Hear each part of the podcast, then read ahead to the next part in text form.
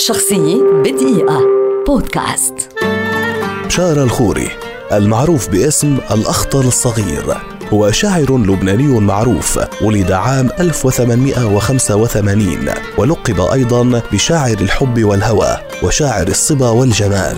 وسبب تسميته بالأخطل الصغير اقتداؤه بالشاعر الأموي الأخطر التغلبي يعد الأخطل الصغير من رواد التجديد في الشعر العربي المعاصر ويمتاز شعره بالغنائية الرقيقة والكلمة المختارة بعناية فائقة. وصلت شهرته إلى الأقطار العربية وكرم في لبنان والقاهرة وكان قد تسلم مسؤولية نقابة الصحافة في لبنان عام 1928 صدر له من الدواوين الشعرية ديوان الهوى والشباب عام 1953 وديوان شعر الأخطل الصغير عام 1961 كما غنى من قصائده عمالقة الأغنية العربية أمثال وديع الصافي أسمهان.